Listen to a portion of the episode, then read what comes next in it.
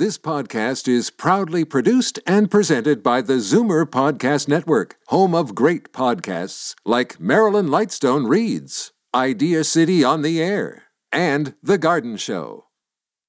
You're listening to an exclusive podcast of Fight Back on Zoomer Radio, heard weekdays from noon to one. You're listening to an exclusive podcast of Fight Back on Zoomer Radio, heard weekdays from noon to one. Now, Fight Back with Libby Znaimer on Zoomer Radio brings you prescribed listening from our trusted contributors at the Ontario Pharmacists Association. Welcome back. We are now switching gears to your health. And as we get older, the benefits and risks of taking a medication may change. On the one hand, our bodies change the way we metabolize some drugs as we get older. And many Zoomers stay on various medications long term for no good reason other than that they've been taking it forever, so they continue to take it forever. Also, being on multiple medications can cause some nasty side effects and interactions. So, when is it safe to reduce, or as it's known in medical circles, deprescribe, and which drugs are most often affected. I'd like to hear from you, especially if you're on multiple medications. How long have you been on multiple medications? How uh, uh, how many drugs are you on? Um, have you ever deprescribed? Have you ever stopped taking something? Are you thinking about it? The numbers to call 416 360 0740, toll free 1 866 740 4740 because we have expert advice. We are talking to pharmacist John Papastergiou from the Ontario Pharmacists Association. Hi, John. Hey, Libby. How you doing? Fine. How are you? Good, good. Sorry I couldn't be there in person today. Okay. Well, it happens. Um, so, uh, John, when should people be looking at deprescribing? You know, anyone that's been on a chronic medication, uh, you know, for over a year, it's something that we should consider. And there may be very valid reasons to be on those medications, and, and some medications you have to be on them uh, over a long period of time. But there's others that we could consider stopping. And this is become a real problem, and a lot of focus is being spent by physicians and pharmacists at looking at a patient's kind of medication profile and and trying to decide, hey, do we need everything here?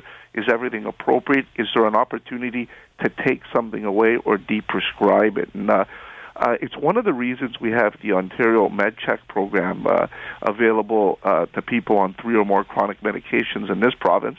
And it's really for that reason to sit with a pharmacist have a discussion, review your profile, and determine do we need to take everything that's uh, uh, that we're currently taking, and if not, let's do something about it.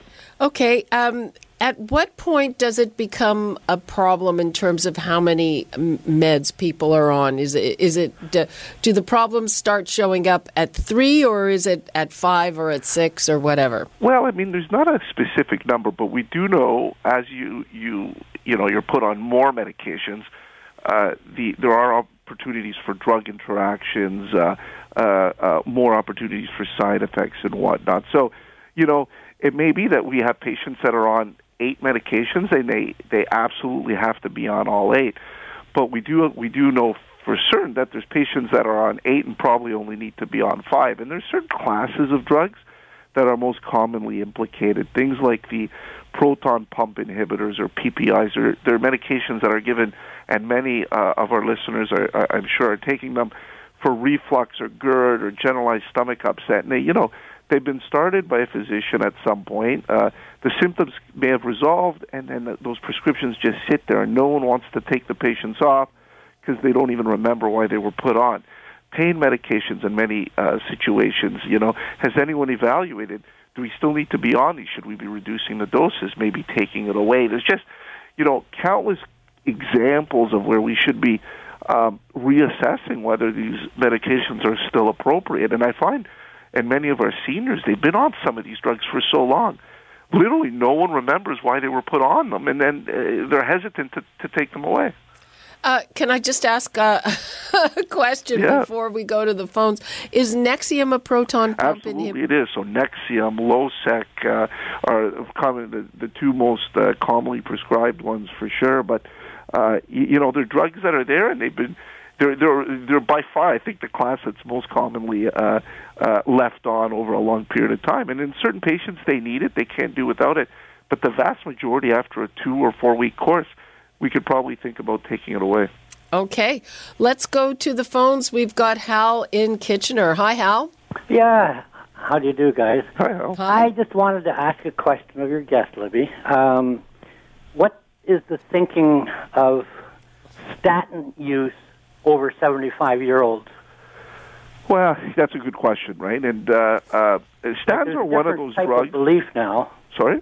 I say there's a, a, fairly new belief that it can do more harm than good Yeah, I'm not for older people. Yeah, I mean, I, I think that's uh, that's something that's come up recently. But the reality is, the way we think of cardiovascular disease is from the perspective of risk reduction, right? And most patients are put on a statin because they have dyslipidemia, and the idea is to reduce their risk, their 10-year Yeah. risk of having a cardiovascular event.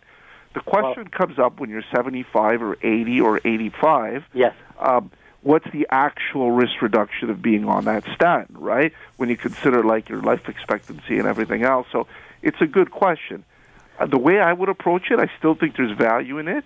I think we have to monitor the potential toxicity very, very closely. So is that patient, because of their older age, maybe more susceptible to, you know, liver toxicity or myopathy, some of the co- common side effects? Uh, uh, I think it's an important discussion to have with your cardiologist or physician or pharmacist. Yeah. That being said, you know, if you're otherwise healthy, living a very active lifestyle, and your life expectancy is quite long, still, I would say go on that statin because you're still going to get benefits, right? So it will be an individualized, uh, I think. Uh, Well, just one more quick Yeah. point, if I may. I was diagnosed 45 years ago with high blood pressure Sure. in a doctor's office. 45 years ago? Yes. well, 40 years ago. I was on drugs for a long time 25, 30 years until I realized and found out on my own accord that I did not have high blood pressure. I had white coat syndrome. Yeah, yeah. I mean, and that's something that's very common as well. And I think, uh, So I took myself off and I monitor three, four times a day. I have the machines and everything else. And I find things that nobody else finds because they don't do that. that's right. I've been monitoring my own health now for about 10, 15 years. Have you ever had a, a cardiovascular event, stroke? Uh, no, nothing like that. No, no. Absolutely nothing. So that I mean that's good. I, I, I mean I'm that's what you're trying to old, prevent, so- right? Yeah, that's what we're trying to prevent. Absolutely nothing. Yeah. And I do not have high blood pressure. 122. Well, well, is you know what? It's anything uh, that was diagnosed 40 or 45 years ago should be revisited. That's for sure. Well, doctors since then just keep you on it because they just assume, and you have high blood pressure in his office or her office. That's what white coat syndrome is. You have it only in their office, never anywhere else. Okay. Yes. Okay. Thank you for that. Let's. Well, anyway, I just wondered about the statins. Thanks okay. so much. Thanks a lot. Okay, let's go to Sheriff in Mississauga. Yes, Uh, go ahead. You're on the air. yeah, okay. I'll be 76 June 30. I am diagnosed three years ago that I have inclusion body myositis, which is some kind of disease in a muscle, which they don't have medication here. I've been fighting myself with my own life. I was told three years ago I'll never walk. I'm walking. I walk with a cane. I have walker. Sometimes I'm okay, sometimes I'm not. Will it ever medication be available for that kind of disease, muscle disease? It's a good question, and it's one of those uh, questions we get, uh, you know, around these uh, diseases that are um, more rare, right? Um, you know, are, are the resources being put into, you know, finding an appropriate pharmacological therapy for for a disease like inclusion body myositis? And I don't know if there's a good answer for that. I mean, hopefully we see something that works and works very well. Uh, is there a ton of uh, work being done in that area? To be honest, I'm not sure. I mean, uh, you know, we see this frequently in these in these uh, less common diseases that occasionally there there are not uh, good therapies or there's not a lot of research effort being put into those uh, less common areas. But I, I think uh, hopefully they, they, they do have something that will help you at least, and it's uh, an appropriate therapy. But I don't think I have a good answer for you at this point. I am uh, under care of a neurologist in uh, one of the top neurologists in Canada, McMaster University Science Center in Hamilton. And he advised me to take uh, creatine and exercise, and that's what I've been doing, and take uh, vitamin B12. And And I've been doing this. Now, last month I went to Cuba for two months.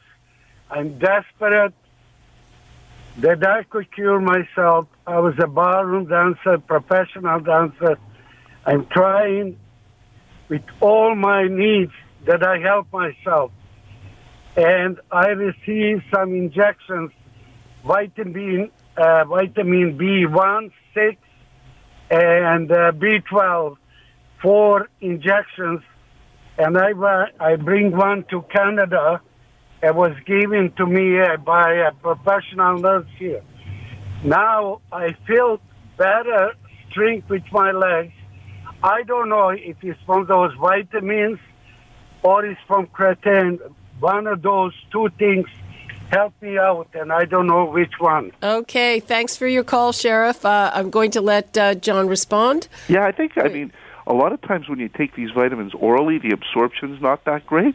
If I had to guess, it's probably because you got the uh, vitamin injections, and it's something that's available here in Canada as well. It is, absolutely. Yeah, if you find it helps, keep doing it. It may be that you're just getting better absorption from the uh, injectable route, but yeah, that'd be my advice in this in this case.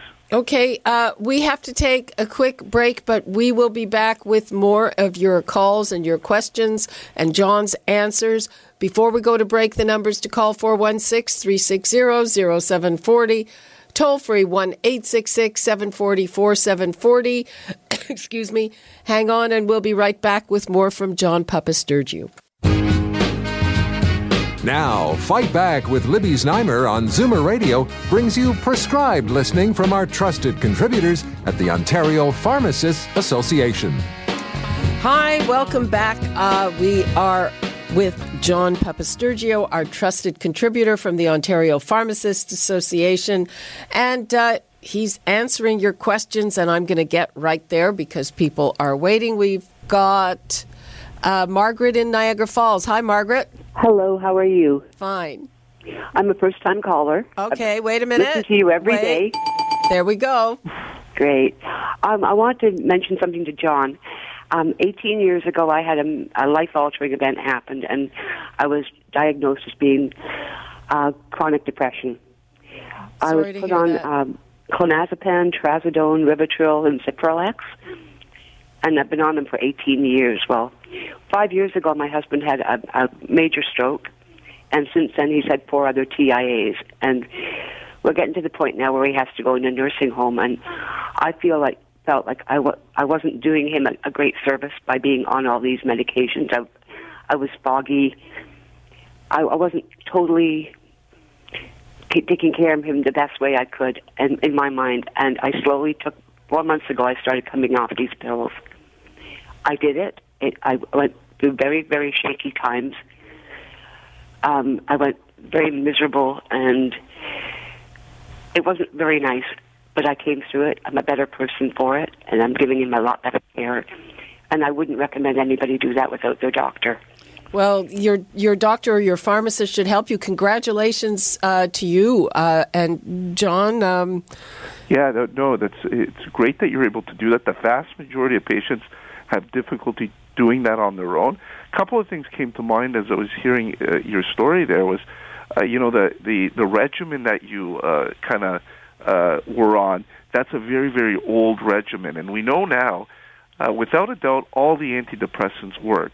The differences between them are some are much better tolerated than others. Mm-hmm. and by better tolerated, I mean they don't have the hangover effect, the drowsiness, the GI issues. So, you know, when you you you uh, you were on trazodone and some of these other things, uh, I'm not surprised you were getting some of those side effects. They're they're definitely older medications, been around forever. They work. They do work for the depression. It's that tolerability that concerns me. There's a, a much newer drugs now uh, that hopefully would, you know, if you were being diagnosed that, we we we would get you on a different regimen and hopefully uh, control your symptoms without those. Uh, uh, side effects. That being said, if you're not having any of your, uh, you, you know, those historical depression symptoms coming back, stay off the meds. If at I any think- time you feel you're having some challenges coping, just know that there are alternatives out there better than what you were on, and I can almost guarantee we could put you on a regimen that's not going to cause those side effects that you had historically. Okay, well, I Margaret. spoke to the doctor about it, and uh, he was not. He wasn't too happy with me, but he understood where I was coming from. Yeah, no, I would have worried that you would have had way more withdrawal uh, on the regimen that you were on coming off like that, but it seems like you got through it. And It was uh, hard. It yeah, was really if you- hard. If you need uh, uh, to go on anything else, just know there are better alternatives now out there. Okay, Margaret, uh, thank you for sharing your story. Let's go to Joan in North York. Hi, Joan. Hi, thanks for taking my call. Um, I just had parathyroid surgery, and um, I had been well, very osteo, osteoporotic, well, osteoporosis badly, but I'd been on narcotics for the last 15 years, and it's wonderful. Now, with the tumor gone, I'm not having the pain, and I've I'm not taking any now. That was I was taking codeine for 15 years and Percocet probably for 10 years. I'm just wondering how long does it take your GI system to get used to not being on narcotics anymore? Well, a good question. You've been, you were on them forever.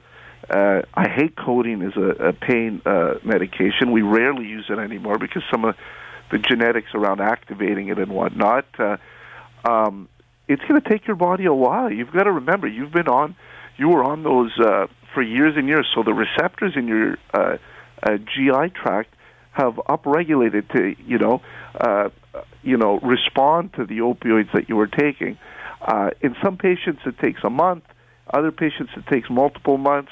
Uh, generally, it's a tapering effect. Uh, um, it will get better, uh, but given your your length of time, it, it may take a while. How long have you been off it now? Uh, I just had the surgery two weeks ago, so oh yeah, no. So you're you're pretty fresh. Uh, uh, it's going to take a while. Give it at least a month.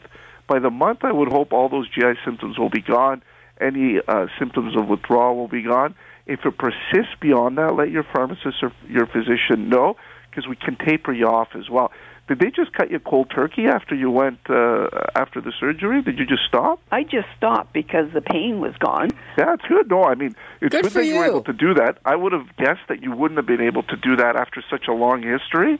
So I'm not surprised you're getting a little bit of uh, uh, uh, withdrawal. Uh, hopefully that that goes away in the next couple of weeks.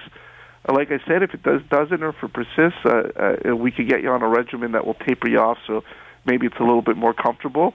But uh, now that the pain's gone, you're right. You don't need them. So let's get you off it safely. Yeah. Well, thank you, because I'll see my rheumatologist in about a month's time. But I was just wondering if you had any input. So. Yeah, no, I think you're you're good now. Just uh, keep an eye on it, but I wouldn't restart unless the uh, unless the withdrawal gets really bad because you, I think you've gone through the worst part of it. The first couple of weeks are the worst part always. Yeah, so uh, why go through it again? Thanks, Joan, for your call. Let's go to Teresa in Palmerston. Hi, Teresa. Hi. I listen to you uh, your program every day, Great, and it's thank you. very uh, informative. Um, I have been on a hydroxyzine 25 milligrams since I was 40. I'm now 81, and my doctor said this week that I have weaned myself off from two a day already years ago. I couldn't take that. Now I'm on every five days. In fact, the last one I took now was a week ago. So I'm doing pretty good. Uh, but she wants to eliminate it because it is not good for the brain after all these years. Well, what is this all about? Yes, good question. This is an example of deprescribing. Like you've been on this thing forever. It probably hasn't been doing anything for you in the last 20 years, to be honest. I mean, uh, hydroxyzine is a drug I haven't seen a prescription for in ages. Uh, historically, it was used for itching.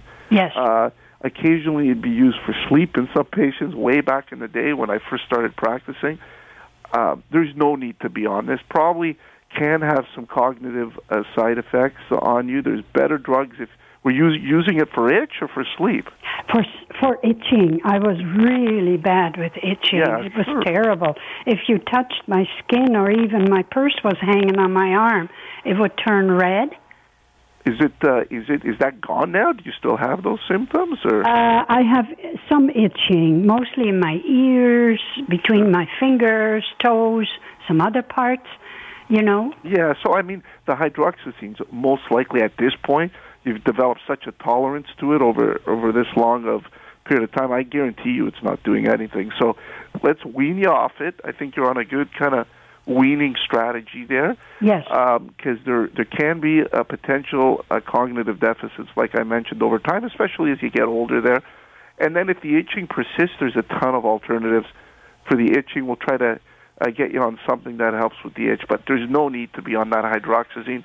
I wish someone had caught that earlier, but uh, at least you're doing the, the right thing now. Well, I have a new young much. doctor. Teresa? Okay, she uh, my Ter- uh, Teresa? old doctor Teresa? retired, so now she comes from uh, yeah from school first practice, and they learn different things. Sure. So- Uh, absolutely. Okay, thank Ter- you. But thank you, also, Teresa. I'm on high blood pressure, if I may ask. Uh, we, we have other people waiting and we're running Pardon out me? of time. Let's go to Frank in Mississauga. Hi, Frank. Hi. Yeah, I um, had a bleeding ulcer, and I was uh, diagnosed with the H. pylori.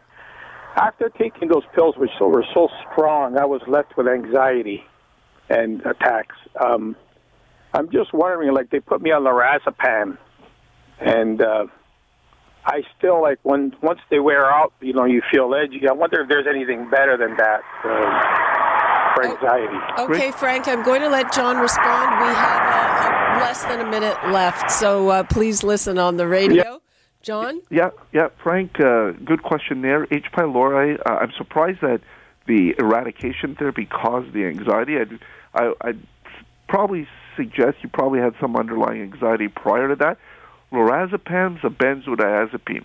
It helps manage the, the symptoms. It's not going to do anything to treat the anxiety. If your anxieties persist, let's get you on a on a better therapy. There's tons of them, SSRIs, anti-anxiety medications. Uh, give it two weeks, your anxiety, will get better uh, on some of these alternative therapies. You can keep the benzo for a breakthrough whenever you need it, but let's get you on the right therapy. A benzo alone, in my opinion, is not a good option for anxiety, especially someone that's having uh, persistent anxiety and not not just occasional panic attacks. Okay, um, that's all the time we have. Boy, it goes uh, quickly, and uh, thank you all for your calls. Thank you to John Papastergiou, our trusted contributor from the Ontario Pharmacists Association. And uh, we deal with these issues every week on Thursday, so if we couldn't get to you, please call back. John, thanks very much. Yeah, I'll see you in person next week. Libby. Okay, okay, great. And uh, right now, that's all the time we have for Fight Back for today. And we now break for traffic and news.